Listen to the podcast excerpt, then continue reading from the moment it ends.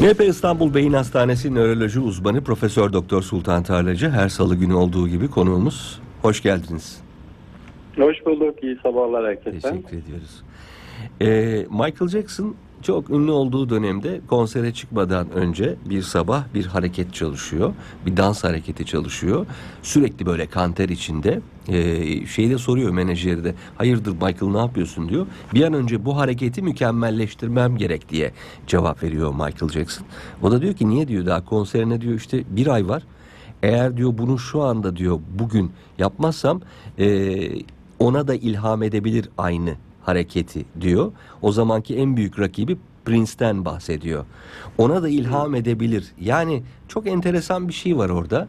Eee, yani sanki benzer düşünceler benzer zamanlarda benzer zihinlere gelir mi hocam? İlham nasıl bir süreç? Nasıl çalışır?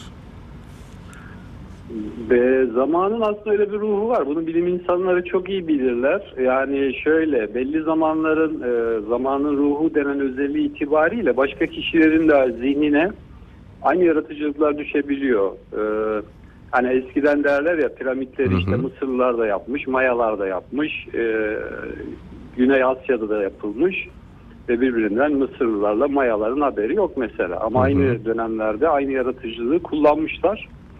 Bilim insanları da genelde bir keşif yaptıkları zaman bunu bir an önce e, yayınlamak ve dünyaya duyurmak isterler. Evet. Çünkü bir ay iki ay içerisinde başkaları da benzer keşifleri yapabiliyor. Böyle bir sanki e, evrensel bir kolektif aa, bilinç bağlantısı varmış gibi bir e, sezgisel durum oluyor evet. O Ama zaman- tabii o biraz da Evet. zamanın ruhu olgunlaşması kıvamına gelmesiyle Hı hı. ilgili ve birçok insanın aynı şeylerle uğraşmasından da kaynaklanıyor olabilir. Belki de daha geniş bilmediğimiz bir, bir, bir, e, derin bağlantısı da olabilir tabii yaratıcılığın.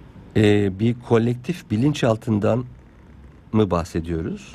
Hani o geniş bir bağlantı bilmediğimiz bir bağlantı olabilir derken onu mu kastediyoruz bir Evet. miktar? Evet ama şimdi tabii Jung'un bu e, psikiyatr Jung'un bakış açısı yani kolektif bilinçaltı aslında hepimizin zihninin derinliklerinde, bilincin derinliklerinde birbirimizle bir şekilde bağımız var. Hı hı. Bu bağ ortak sembolleri e, kullanmamızı sağlıyor. Ortak rüyaları görmemizi sağlıyor. Ortak üret, üret şeyleri, fikirleri üretmemiz işte dil üretiyor, semboller üretiyoruz ama bunların birçok benzerliği var. Ya da ortak rüyalar görüyoruz. İşte ağaç rüyaları, düşme rüyaları, diş dökülmesi rüyaları Hı hı. e, gibi birçok rüyalar var. Ya da işte, e, farklı toplumlarda da aynı yorumlanan benzer rüyalar var. İşte dev ağaç görmeler, yeniden başlangıcın ve kuruluşun Hmm. sembol oluyor gibi mesela Osmanlı'nın Osman Bey'in rüyası var böyle. Evet meşhur. Evet, e, başkalarının da var bu tür rüyalar ama dediğim gibi e, bu tabii tamamen e, arka planı kanıtlanmamış klasik bakış açısıyla ama aslında e, yeni fizikle ya da kuantum fiziğiyle bakarsak e, evrende her şey aşağı yukarı birbirine bağlı. Çünkü 13.7 milyar yıl önce zaten hepimiz bir toplu iğne başı büyüklüğündeki bir e, alanın içerisinde ya da uzayın içerisinde zamansız, mekansız olarak bir aradaydık. Dış dünyada gördüğümüz her Doğru. şey evren ya da birçok şey bir aradaydı. Bir bağlantımız var tabii başlangıçta. Ben şu anda e, hem bir bilim insanıyla konuşuyorum hem de bir yazarla konuşuyorum. Gerçi hani bilim e, yönünüz e, bir miktar ağır basıyor kitaplarda ya da en azından bilime ister istemez dayandırıyorsunuz kitaplarınızı. Ama hani bunun ne kadarı e, tasarlama, bilinçli bir şekilde tasarlama mesela kitaplarınızın direkt kendimizden baş bahsedebiliriz. Ne kadarı e, gerçekten bir ilhama dayalı olarak geliyor? Hmm. Yani tabii e, bu soruyu soran olarak sen de yazarlık yaptığın için. Estağfurullah e, tabii konuk sizsiniz efendim. bunu. E, Konuk Birçok sizsiniz. kitabın yayınlanmış Hı. şu an önümde de duruyor karşımda oksitosin. Estağfurullah. yani e, aslında bütün müzisyen, yaratıcı kişilerdeki o ilhamsal algı e, aslında e, birçok şeyin kişinin, müzisyenin, işte büyük bestecilerin. Göte'nin, işte yazar Beethoven'ın, diğerlerinin e, kendilerinden de fark ettikleri bir şey. Yani bir anda e, kafanızın içine inen bir şey. E, daha sonra onu bir anda indiği için e, parçalara ayırarak, e, kısımlara ayırarak ifade etmeniz gerekiyor. Yazmanız ya da konuşmanız gerekiyor ya da müzik notalarını dökmeniz gerekiyor. Hı hı. Ama burada şöyle bir şey var tabii. Bu e, zihne inen şey e, yani biz bekleyelim akşama kadar gece gündüz kafamızın içine böyle bir fikir insin diye bir şey olmaz tabii. O fikrin farkındalığınızı da e, o fikre bir farkındalığınız olması ve bunun bir e, yeni bir şey olduğunu, orijinal bir şey olduğunu, yenilikçi bir şey olduğunu e, yani problem çözme açısından ya da sanatsal bir ifade açısından yeni bir şey olduğunu anlamanız için de o farkındalığınız olması gerekiyor. Yani gökten inse de diyelim yani bilmediğiniz bir yerden e, gelse de. Ama genelde yaratıcı kişilerin zihnine inen bu ilhamlar e, daha önceden zaten hazırlıklar yapmışlar. Bütün o Çok doğru. müzikle uğraşıyorlar, sanatla uğraşıyorlar. E, insanları analiz ediyorlar. Kafalarında kurgular oluyor roman yazacaklar için ya da kitap yazacaklar için. Ve bir gün o kıvamına ulaşınca da insanın zihnine bir bütün olarak iniyor. Yani oraya bir şekilde biri geçerken bir tohum atmış diyelim. Çekirdek düşmüş oraya. Ama e, zamanla olgunlaşabiliyor. işte yağmurlar yağıyor ve e, zaten orada olan e, fikir yeşermeye başlıyor diyorsunuz değil mi? Yani sürecin aşağı yukarı böyle olduğunu sallıyorsunuz. Evet yani bunu bütün matematikçiler, bütün büyük besteciler, e, e, ressamlar e, şey yapmıştır. Yani bunu farkındadırlar. Hatta matematikçiler, Henry Poincaré vardır mesela matematikçi ama sezgi üzerine kitap yazmıştır. Hı hı. E, çünkü o birçok matematikçi problemlerini sezgisel çözer. Yani önce uğraşırsın, uğraşırsın, onu iç- içselleştirirsin bilinçli olarak. Sonra onu bir sanki unutmuş gibi olursun. Yani kuluçkaya bırakırsın. Ee, bilincin derinliklerinde, bilinç altında o gene kendi kendine e, kıvama pişmeye devam ediyordur. Kuluçkası devam ediyordur. Sonra bir gün aha diye derler aha deneyimi olarak birden umulmadık şekilde, beklenmedik şekilde hemen bütünüyle böyle gözünüzün önüne de, ya da zihninizin içine iner. Bu tabii biraz sağ ve sol beyinle de alakalı. Hı hı. Sağ beyin böyle bilgiye bütün olarak hakim oluyor. Daha e, bütünsel ele alıyor ama onu sağ beynin dili olmadığı için, konuşmadığı için e, daha çok dramatizasyon çizerek, Sembolik. müzikle e, evet sembolik e, anlattığı için e, içindeki o bütünsel bilgiyi eğer biz bunu yazacaksak, çizeceksek, notaya çevireceksek, başka birisine dil ya da sembolle ifade edeceksek sağ beynimizden o inen ilhamın, sezginin sol beyne gitmesi lazım ve fakat burada genelde bilgi kayıpları olur. Yani bazen olur ya bir şey hissedersiniz yani bütünlüğe kafanızdaki sorunun cevabı vardır. Bir aydınlanma olur sizde bir anda. Fakat onu konuşma ve ifade etme kısmında yetersizliğinizi kendiniz fark edersiniz. Doğru. Doğru. Şimdi din kitapları da e, mitolojiler de din kitapları da bolca sembol kullanır. E, o zaman açıkçası din kitaplarının da sağ beyne hitap ettiğini bir miktar söyleyebilir miyiz? O bütünsellik Bunu içinde. aslında evet tabii ki bunu mesela İbn Arabi vardır mistik Evet. tasavvufçu. İbn Arabi mesela Fususül Hikem ve bazı diğer kitaplarını aslında ilhamla yazdığını söyler. Ee, yani başkaları da vardır bunu ilhamla yazdığını söyleyen e, besteciler de var. Ee, yani bunu ben mi yazdım sonra baktığı zaman geriye bana sanki evrenden hediye olarak geldi gibi yorumlar yapılabiliyor. yani İbn Arabi'nin kitaplarının bir kısmını kendisi de ifade eder. İlhamla yazılmıştır. Ama ilham dediğim gibi bütünsel olduğu için dile dökmek onun e, günlük dille anlatımı bazen yetersiz olabiliyor. O zaman yeni kelimeler icat edebiliyorsunuz İbn Arabi gibi. Evet. E, anlatabilmek için zihninizdeki o bütünselliği. Sanki İslam tasavvufunda e, ilham kelimesi yok da keşf kelimesini kullanıyorlar galiba değil mi hocam? Bir keşf, Keşf hal ve keşfi evet, kullanıyorlar sanki. Keşf de var ama tabii günümüzde çok e, günlük dilde değil. Yani Değil tabii. keşf tabii anlamsız olarak farklı Evet. ama daha çok işte bilim insanları sezgiyi kullanıyor. Hı hı. Ee, yazarlar ve sanatçılar ilham kelimesini kullanıyor. Ee, tasavvuf erbapları da e, şeyi kullanıyor dediğiniz gibi keşfi kullanıyor. Aslında bunlar e, farklı e, nasıl hukukun dili var, tıbbın dili var, sanatın dili var. Hı hı. Kendine ait bir e, terminoloji. Yoksa aslında birbirine çok yakınlar benim bakışıma göre. Şimdi sizin anlattıklarınızın toplamından benim aklıma daha önce okuduğum bir şey gelmişti. Beyne mesela her yerden veri akışı var. Korkunç bir veri akışı diyelim ki bir anda size çeşitli ortamlardan bir milyon e, birim bilgi akıyor. Fakat beyin sadece bilinçli olarak e, mübalağa ile söylüyorum 10 binini alıyor bunların. Kalanı hep kumbaraya yani e, şuur altına gidiyor. Zamanı geldiğinde bu kumbaradan anlık sızıntı gereken sızıntılar yapılmasına da sanki sezgi deniyor. Aslında sezgi e, varlığının farkında olmadığımız bir bilginin gerektiği anda kullanılmasıdır gibi bir şey okumuştum gibi geliyor. Nörolojide bunun yeri var mı bu anlattığımın? Tabii tabii yani sonuçta sezgi yani bilim nö- nöroloji ya da sinir bilimi olarak bakıldığı zaman e, yokluktan ya da bu nokat abad denen olmayan bir yerden gelen bir bilgi değil. Hı hı. Yani aslında e, o bilinç dışı bilgi işlemenin bir ürünü.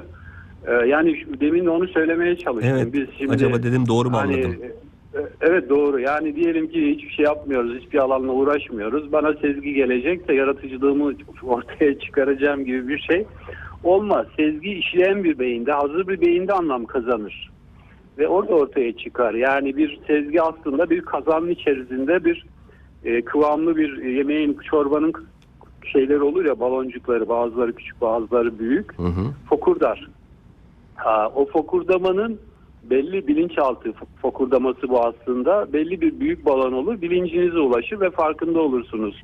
Aha bu dersiniz. Bu, bu, bu bilgiye ulaştım. Yoksa o aşağıda pişen bir yemektir bilincin altında derinliklerinde.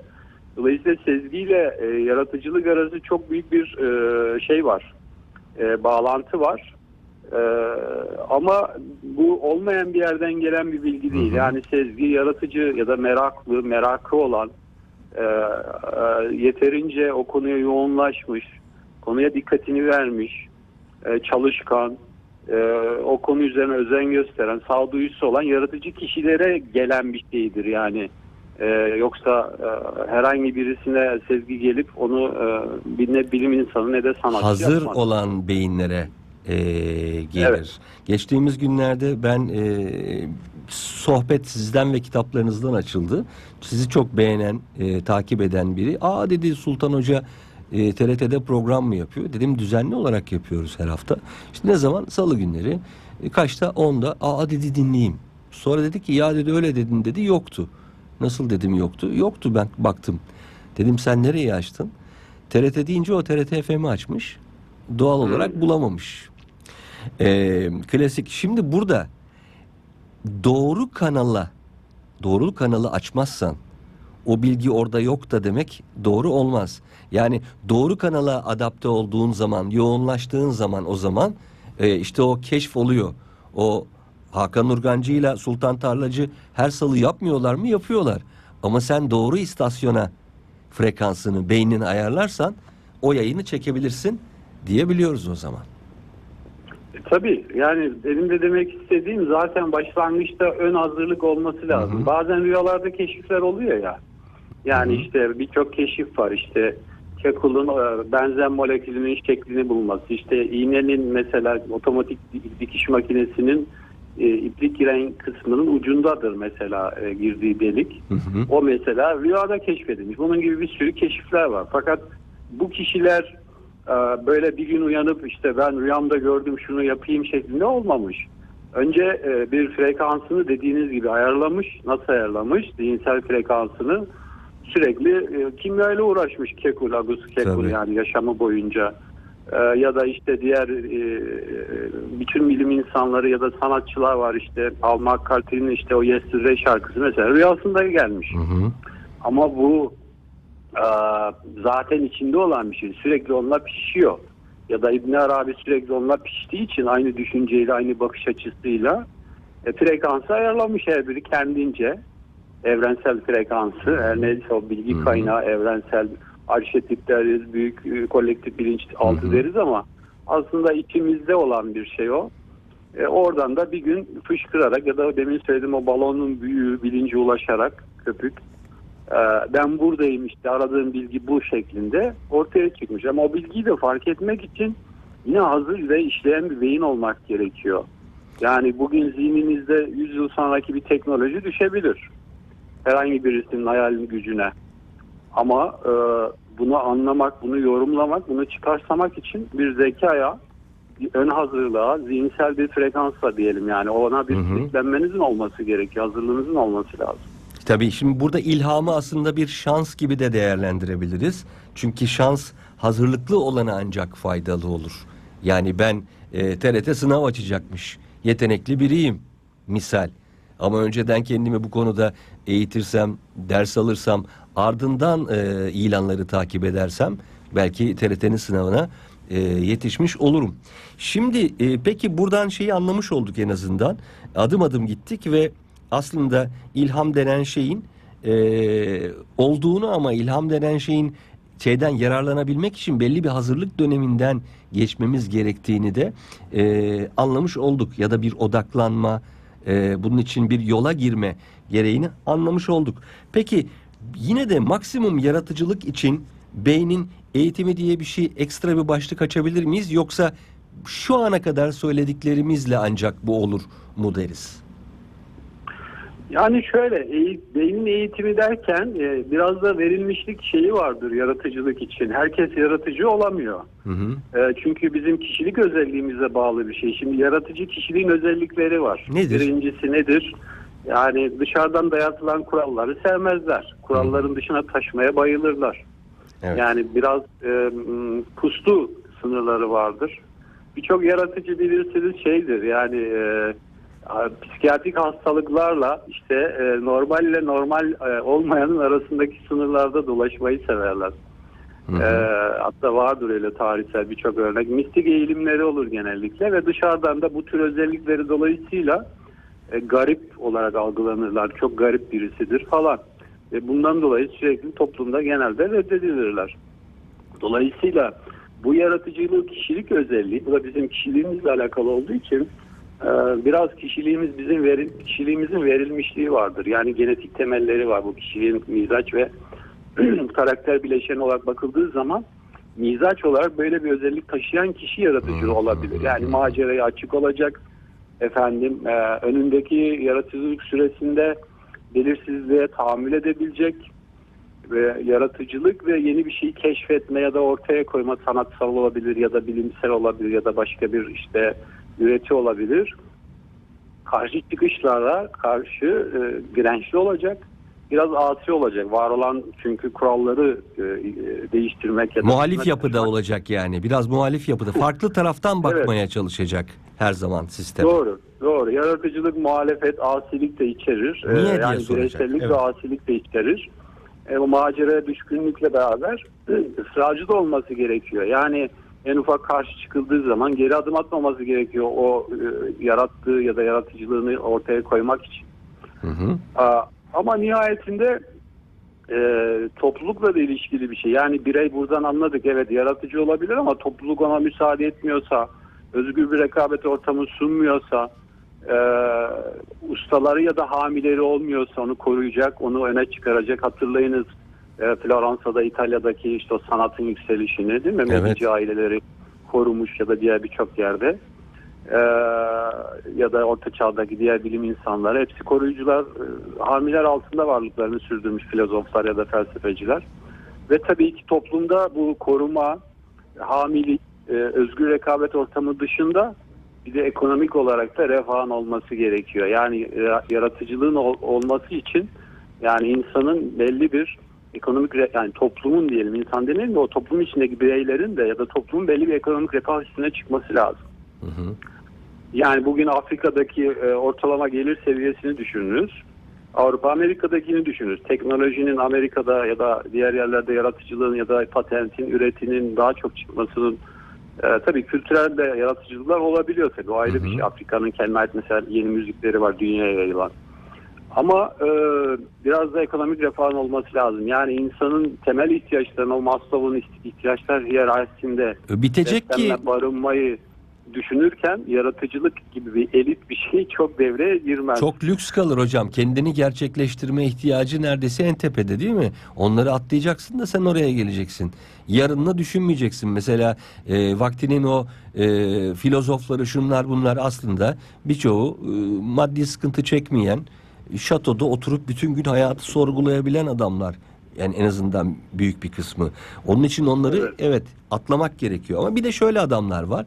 Az önce bahsettiğiniz sizin eee, hani o eee, asi tavırlı bir çocuk gibi davranan bazen sürekli niye diye soran çok meşhur bir eee, kişi var. E, şu anda herkesin bildiği ama ismini kullanamayacağımız bir e, bilgisayar ve telefon markasının mucidi e, Steve Jobs.